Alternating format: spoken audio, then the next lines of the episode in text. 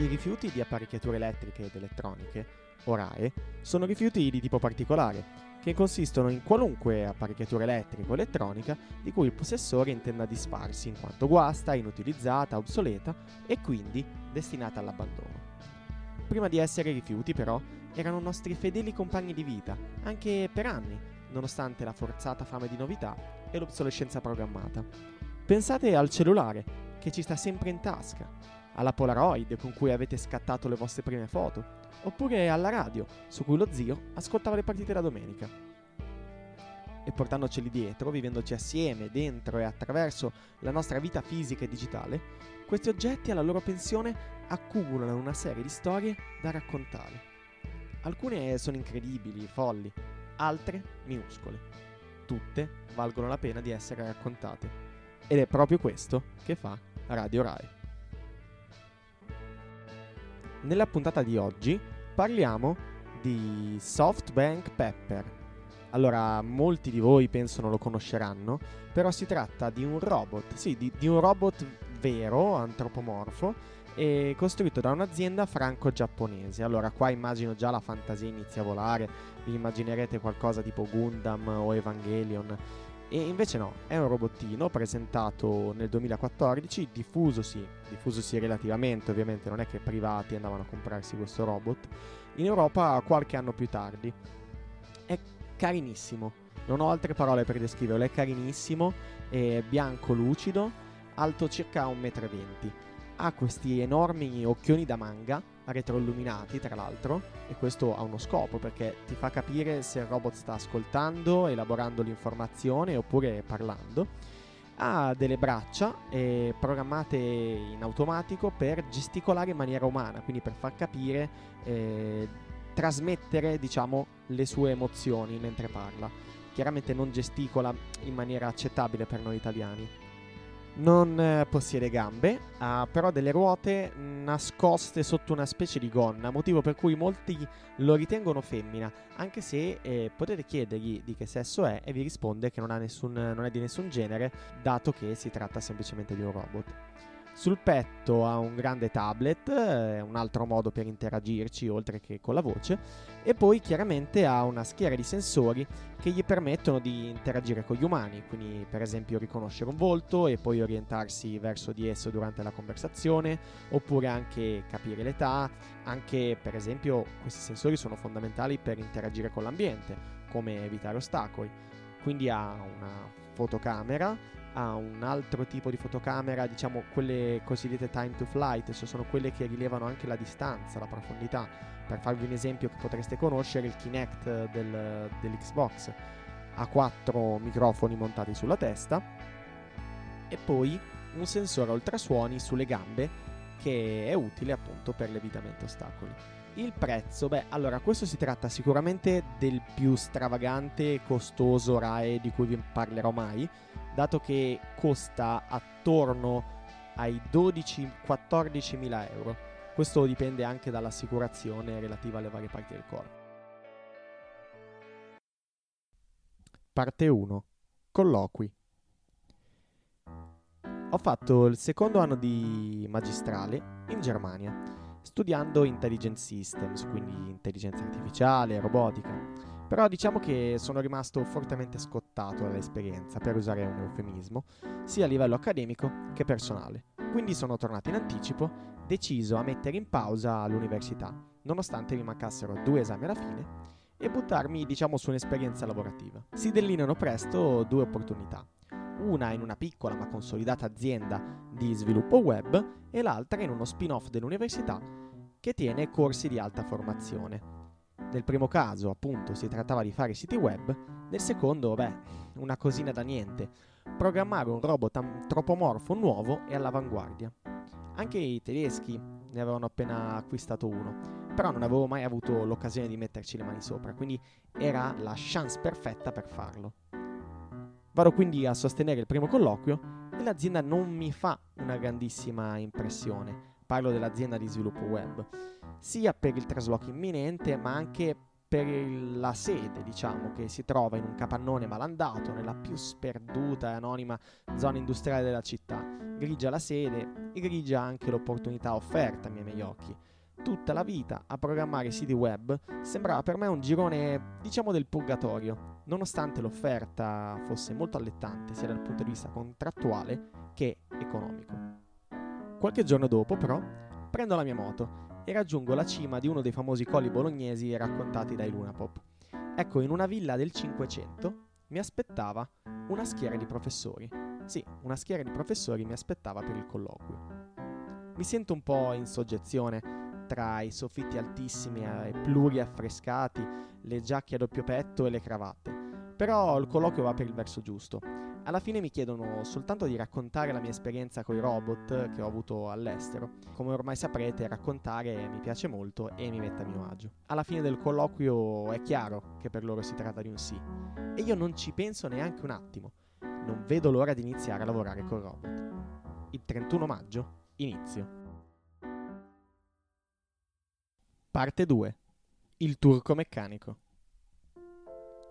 Ma come spesso succede, non è tutto oro quello che luccica, nemmeno quel tenerissimo robot che viene portato nel mio ufficio dopo circa 4-5 giorni.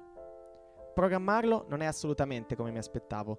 Al di là dei dettagli tecnici, diciamo che i robot che avevo visto in Germania erano più flessibili, più intuitivi.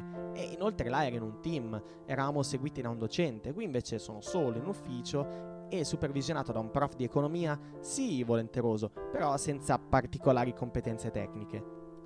Il robot viene subito soprannominato Bepper per rendere un po' più bolognese, un po' più italiano il suo nome Pepper. E l'esordio era previsto da lì a un mese. Niente di fantascientifico, eh. Il robot doveva semplicemente seguirmi su un palco e conversare brevemente con me in inglese. Con l'aiuto di un team esterno riesco a mettere su un codice accettabile, anche se era affazzonatissimo. Infatti il movimento è, per usare termini informatici, hard-coded, cioè sembra che il robot mi segua mentre io lo precedo sul palco, ma in realtà il robot è solo programmato per andare un metro avanti, poi ruotare a sinistra di 90 gradi, andare due metri avanti, poi ruotare a destra e così via. Quindi sono codificati metro per metro i movimenti che deve fare. Il dialogo poi è scritto con l'aiuto di un giornalista e diciamo il tema è la conoscenza, i ricordi, la memoria qualcosa per impressionare il pubblico. La chiave è proprio questa. Il robot deve apparire intelligente e non esserlo perché non abbiamo i fondi, non abbiamo le risorse per farlo. Però lo scopo è semplicemente farlo apparire intelligente per di riflesso far apparire intelligente e all'avanguardia la scuola sua proprietaria. Deve sembrare un pezzo fondamentale della formazione post-accademica, anche se in realtà si tratta di poco più di un'esibizione teatrale molto tecnologica. Infatti arrivo sul palco, il robot mi segue, ci mettiamo uno davanti all'altro, il pubblico è alla nostra sinistra, anzi alla mia sinistra e alla destra del robot, e conversiamo. Io dico una battuta e il robot è programmato per dare una risposta predefinita a quella battuta. Poi continuo il discorso con un'altra battuta e il robot sa già che risposta deve darmi a quella battuta. L'unica, diciamo, variazione, grazie alla sua intelligenza piccola, intelligenza artificiale, è che se per caso cambio l'ordine della battuta, lui riesce comunque a capire quale si tratta la domanda e quindi a selezionare la risposta giusta da dare. Perciò, come già detto in precedenza, nessuno era veramente interessato a investire affinché fosse veramente intelligente. Però lo spettacolo doveva funzionare e funzionare al 100%. Infatti si trattava di un evento mondano fondamentale, la cosiddetta graduation, cioè l'evento con cui si consegnavano i diplomi agli studenti alla fine del loro ciclo di studi. Ed era prevista la presenza di numerosi e famosi esponenti accademici, politici, ovviamente anche di giornalisti. Quindi bisognava avere una soluzione di backup in modo che, in caso di fallimento, l'esibizione andasse avanti tranquillamente, serenamente, senza che il pubblico se ne accorgesse. Ed è qui che entra in gioco il turco meccanico. Allora, il turco meccanico è un famoso macchinario del Settecento. Immaginatelo come un mobile con sopra una scacchiera e all'estremo opposto di questo mobile è seduto un manichino rappresentante un turco con barba e baffi. Aprendo la struttura di lato si vedono solo ingranaggi e questa macchina è capace di giocare a scacchi e battere giocatori anche forti. E qual è il segreto in realtà? Nel Settecento chiaramente non c'era la tecnologia per preparare qualcosa di questo tipo e infatti nascosto al suo interno c'era un uh, grande giocatore di scacchi di bassa statura che con l'aiuto di magneti riusciva a vedere la posizione dei pezzi nella scacchiera di sopra e mediante alcune leve poteva muovere il braccio del turco per poi muovere i pezzi. Chiaramente gli serviva la luce all'interno e infatti usava pure una candela che era l'unico sintomo, diciamo, della sua esistenza perché dalla testa del turco usciva una leggera striscia di fumo. Ecco, noi avevamo una sorta di turco meccanico, cioè il nostro Pepper era un turco meccanico, ma al suo interno non era nascosto nessuno, no, era in remoto. E avevamo un turco meccanico piuttosto carino, anzi una turca meccanica, la mia ragazza Adele. Immaginate dietro le quinte questa ragazza bionda con i capelli colore del grano, il viso rotondo come i suoi occhiali e le lentiggini impegnata dietro al computer. E qual era il suo compito? Beh, eh, nel caso in cui il eh, programma di riconoscimento del parlato del robot fallisse, toccava a lei scrivere le battute in una sorta di chat che eh, venivano trasmesse immediatamente al robot e quindi il robot dava la risposta giusta nonostante non avesse capito quanto gli era appena stato detto. Peraltro epico il modo in cui ha risposto a una delle segretarie della scuola che le chiedeva cosa ci facesse lì dietro. Ecco, lei in maniera, come dire, molto umile e silenziosa ha solo detto Beh, io sono quella che fa funzionare il robot e nessuno ha poi ritenuto di fare altre domande. Chiaramente tutto poi è filato magistralmente e bisogna dire anche grazie all'intervento della nostra turca meccanica ci sono stati applausi per me, per il robot e gloria sui giornali. Se avete pazienza e un po' di fantasia riuscirete anche a trovare il video su qualche popolare quotidiano nazionale. Parte 3. Piena automazione. I mesi passano, però il lavoro non decolla. Non ho quasi mai niente da fare se non attendere la successiva esibizione. Ricordo una sera mi chiesero di restare fino a tardi per fare una piccola, microscopica esibizione a un piccolo evento che si teneva nella scuola. Ecco, mi sentivo quasi un pifferaio magico slash artista di strada del terzo millennio. Per la frustrazione inizio addirittura a riprendere in mano i libri universitari nelle lunghe ore vuote in ufficio leggo con un piccolo gruppo di colleghi, i più giovani assieme a me, però mi sento un po' un pesce fuor d'acqua in un ambiente troppo compassato e troppo incravattato per me. Arriva poi finalmente il momento di una successiva esibizione, stavolta in fiera nello stand di una radio locale. Questa volta alla presenza dell'allora ministro dell'istruzione e della famosa band bolognese Lo Stato Sociale. Il robot cosa deve fare? Beh, deve fare il suo solito ingresso in scena plateale, col suo incedere regale a 2,5 metri orari e conversare allegramente di istruzione, lavoro, futuro ed automazione, sia con il conduttore che con gli invitati. Ovviamente anche qui c'è un copione scritto e delle domande prestabilite che il conduttore, oppure in caso di emergenza io, dobbiamo fare. Ovviamente anche qui c'è la nostra biondissima turca meccanica dietro le quinte. In realtà per noi è un'esperienza divertente, ormai siamo un team e l'aria settembrina è piacevole ancora calda, quindi ci inerpichiamo sui colli in moto per raggiungere la villa. Carichiamo il robot sul furgone che ci aspetta e via verso la fiera. Molto rilassati, alla fine qualche soldo extra per tutti e due non ci fa male, dato che abbiamo appena preso la nostra prima casa in affitto insieme. Le prove vanno bene, nonostante il microfono che usiamo e l'ambiente diverso in cui potevano esserci ostacoli di qualche tipo. C'è però un dettaglio rilevante che mi turba.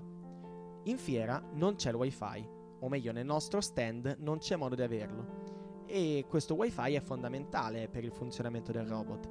Infatti l'intelligenza artificiale che utilizziamo sta sul cloud, ovvero sta su server di un'azienda terza che possono essere raggiunti solo tramite la connessione ad internet. E oltretutto il wifi è necessario per collegare il PC che usa la turca meccanica con il robot.